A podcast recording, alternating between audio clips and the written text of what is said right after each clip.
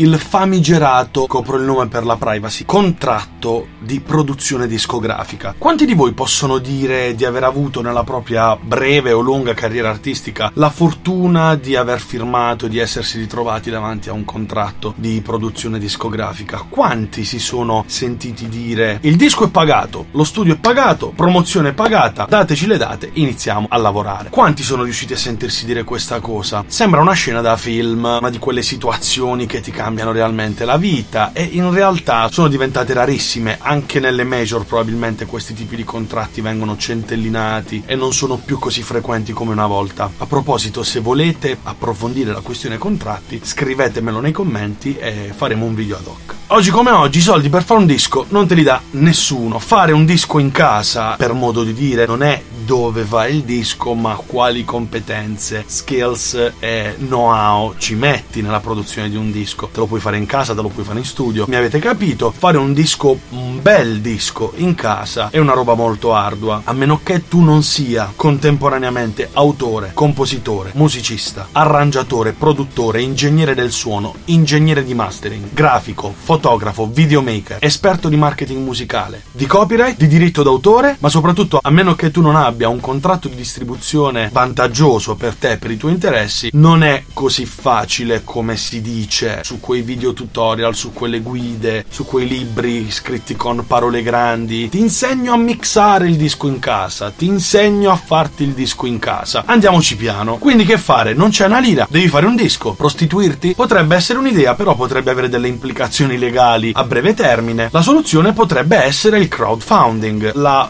raccolta fondi. E qualcuno direbbe che io l'elemosina non la faccio! Almeno questo è quanto mi è stato detto da alcuni musicisti a cui avevo proposto la strada del crowdfunding in mancanza di un vero e proprio contratto di produzione. Spesso ci si dimentica che quando si ha bisogno di qualcosa, il modo migliore per ottenerla semplicemente è chiederla. E il crowdfunding fa proprio questo, potrebbe essere la risposta a questo problema. Questo non ha nulla a che vedere con l'elemosina o col mostrarsi deboli agli occhi del pubblico. Perché che differenza c'è tra chiedere scusa, sono col cellulare scarico, mi fai fare una telefonata? Oppure vuoi contribuire alla realizzazione del mio prossimo disco? Nessuna. Nel primo caso dovete avere di fronte una persona educata e possibilmente senza scatto alla risposta. Nel secondo caso dovete avere davanti una persona molto vicina a voi o con cui avete creato, instaurato un legame particolarmente forte. I più temerari e i più coraggiosi, quelli che si sono avventurati nell'esperienza del crowdfunding utilizzando una famosa piattaforma di cui non farò il nome per evitare che mi si dica stai facendo pubblicità. Inizia con Music, uh, anzi no, facciamo così, così si capisce. Finisce con Razer. Dicevo, i più coraggiosi, gli avventurieri che hanno provato, hanno ottenuto scarsissimi, a volte davvero imbarazzanti risultati e sono giunti troppo velocemente alla conclusione che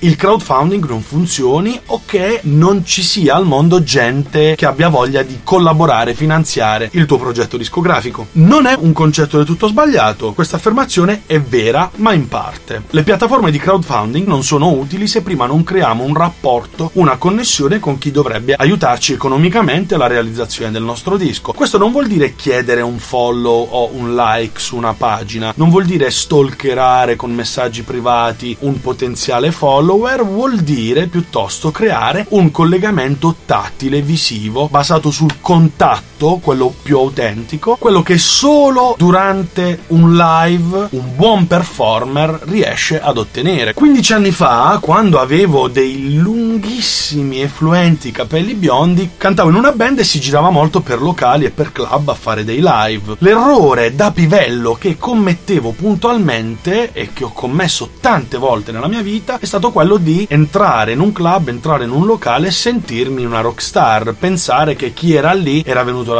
ascoltarmi. Bravo il demente, sbagliavo completamente. Con l'avanzare dell'età capisci che in realtà le cose non stanno esattamente come ci si immaginava. Oggi non canto più, sono dietro le quinte, non mi espongo, però osservo tanto e noto che nei club dopo un lodevole concerto di una qualsiasi band che sono andato lì ad ascoltare, l'atteggiamento è più o meno sempre lo stesso. Ho visto band a fine serata smontare la propria roba e andare via con con chitarre e batteria nella completa indifferenza del pubblico che fino a dieci minuti prima li aveva ascoltati e applauditi. Ho visto musicisti snobbare dei giovanissimi aspiranti solo per sentirsi dei divi, delle star. Agli esordi della vostra carriera non siete ancora delle stelle inarrivabili. State in mezzo alla gente, il vostro compito con la vostra musica è quello di creare connessioni. C'è un video interessante sull'argomento, non uno di quei video dai titoli improponibili come come guadagnare 10.000 euro su Music Razer coinvolgendo perfetti sconosciuti nella realizzazione del tuo prossimo disco. No, non parlo di questi video, questi sono delle cazzate. Parlo invece di un video molto interessante. L'autrice è Amanda Palmer, una cantante, pianista, strumentista fantastica. Questo video si chiama The Art of Asking, l'arte del chiedere, per TED. TED è quella piattaforma fighissima che trovate anche gratuitamente su YouTube. Insomma, andatevi a guardare questo video, ma soprattutto fatemi sapere cosa ne pensate. Vi racconta di come è riuscita a creare delle connessioni vere con il suo pubblico, chiedendo sui social un divano su cui dormire tra un concerto e l'altro, uno strumento che le si era rotto mezz'ora prima del live e che qualcuno le ha portato lì sul set, oppure semplicemente degli oggetti di scena che le servivano e non poteva portarsi dietro la casa. Insomma, capirete come questa donna, questa musicista, è riuscita con la sua prima campagna di crowdfunding ad alzare un milione e duecentomila dollari. Apre la mente sul rapporto tra artista e pubblico. La domanda non è come faccio a convincere la gente a pagare per la mia musica. La vera domanda, quella che dobbiamo porci a cui dobbiamo a tutti i costi trovare una risposta, è come faccio a creare una connessione vera